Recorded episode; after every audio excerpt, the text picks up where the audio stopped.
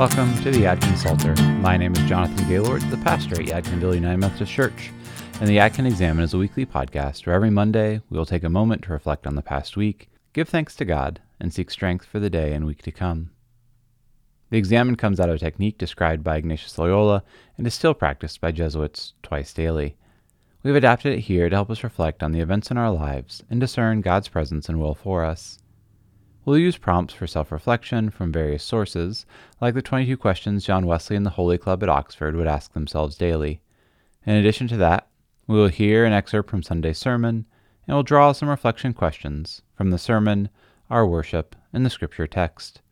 The reflection questions are listed in the show notes, and you may want to copy them out so that you can write out your answers as a journaling practice. As we begin, I would invite you to take a moment to center your body, heart, and mind for prayer maybe through taking several deep breaths, finding a comfortable posture, anything to help you be present to the Holy Spirit in your midst.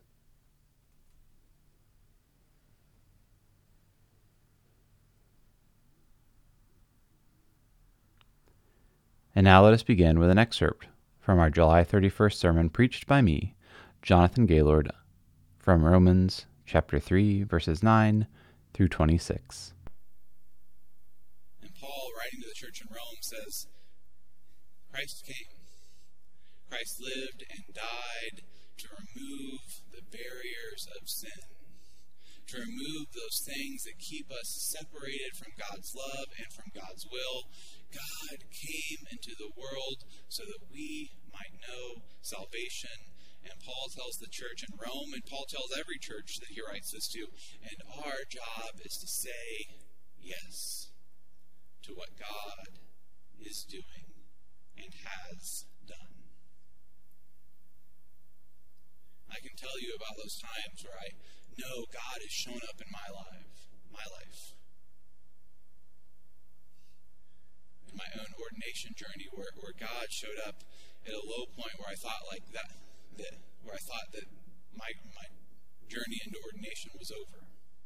Or at least stymied. Where God showed up and said, No, you're still going.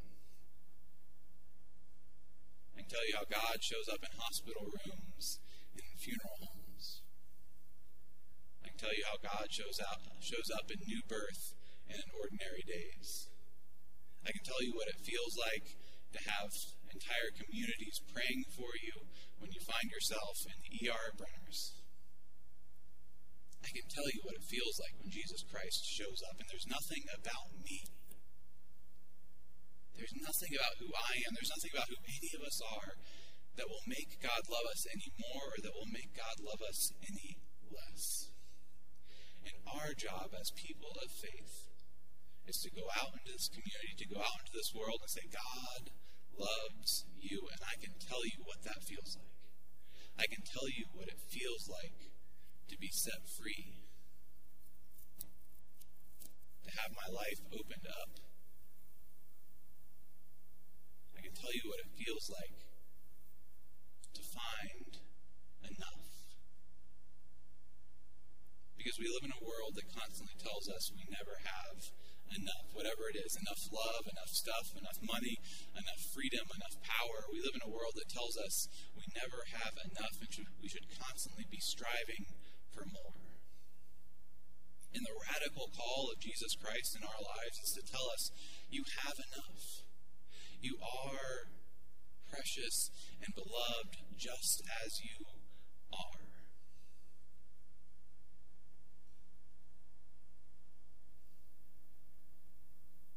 And Paul calls the church, calls us to say yes. To be pulled into the orbit of what God is doing and has done.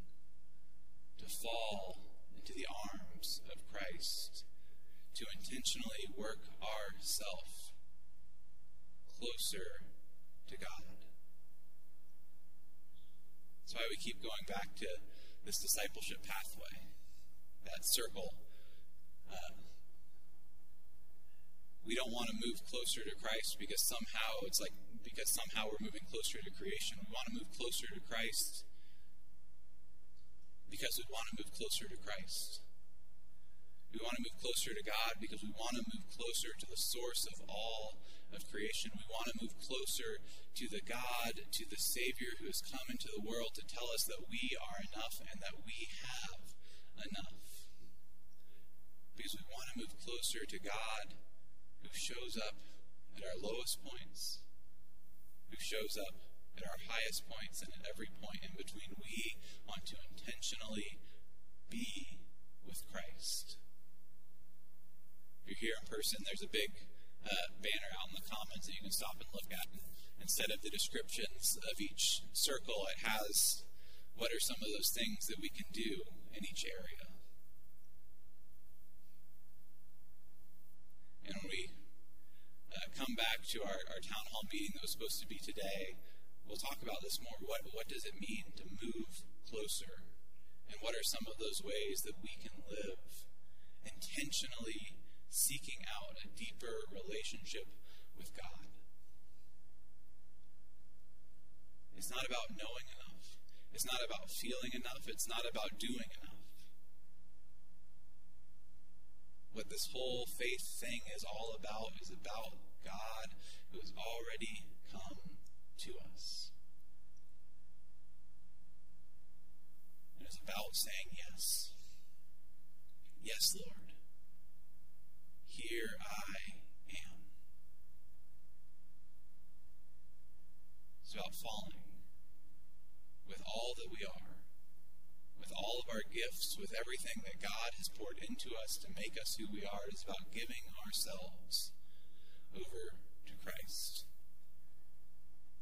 So if you want to do, do for God.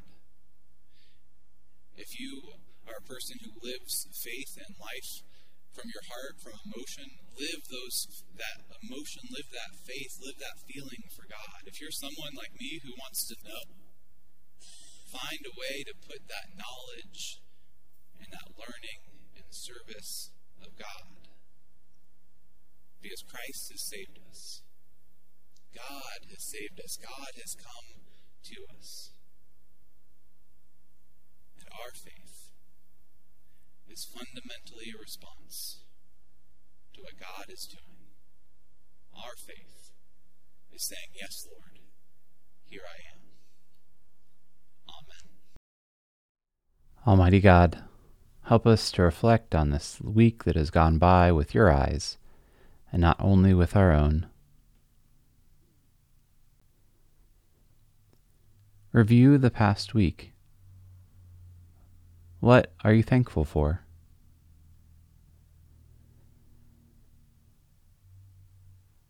Did you miss any opportunity that God placed before you to share God's love?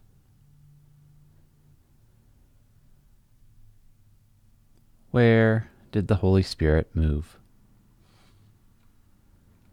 Consider these questions to help us reflect on where we've fallen short from John Wesley in the Holy Club? Is there anyone whom I fear, dislike, disown, criticize, hold a resentment toward, or disregard? If so, what am I doing about it?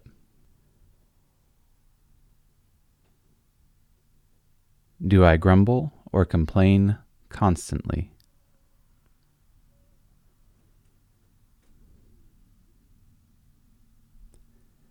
Is Christ real to me?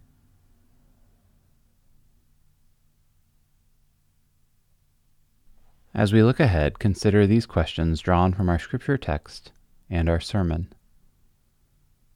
How is salvation a gift for you today?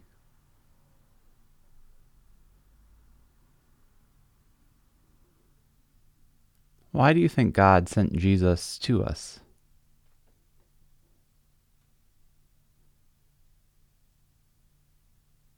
More specifically, why do you think God sent Jesus to you?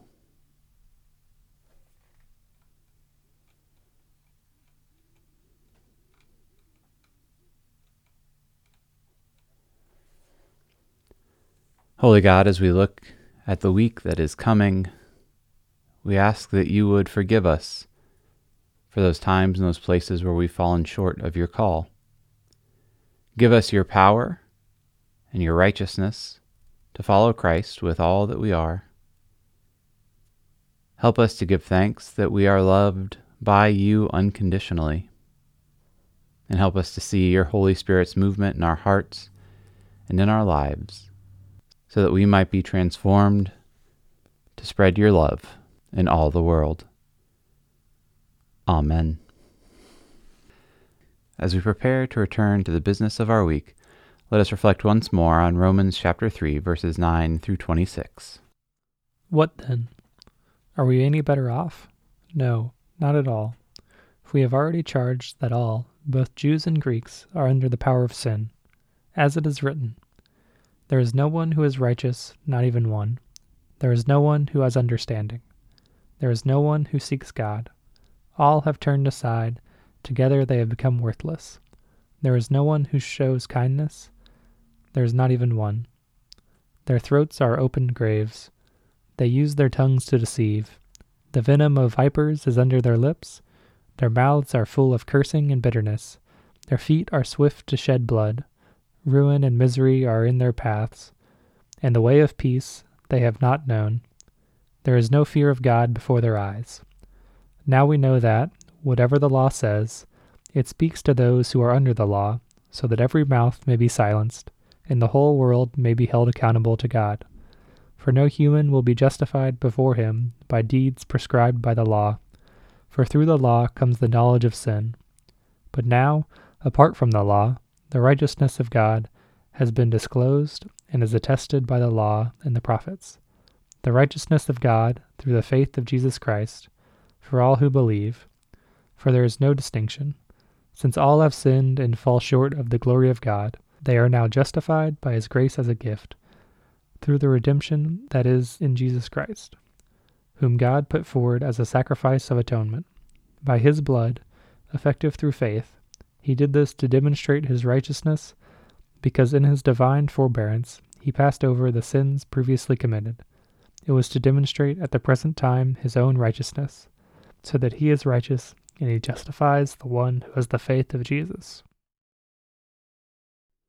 Thank you for taking the time to pray the Yadkin Examen with us today. Remember, you can join us on Wednesdays with the Yadkin Lectio, and on Sunday mornings, you can join us in worship at 10 a.m. on YouTube Live or in person. And I would encourage you to go ahead and share the Yadkin Examen on your social media pages. Just go ahead and give us a shout out, invite some folks uh, into this prayer and into this conversation with us. You can also just tell somebody about the Yadkin Examen and invite them to pray along uh, with the podcast. If you have any questions, comments, or concerns, you can always reach me at pastor at yadkinvilleumc.org. And until we pray together again, God bless.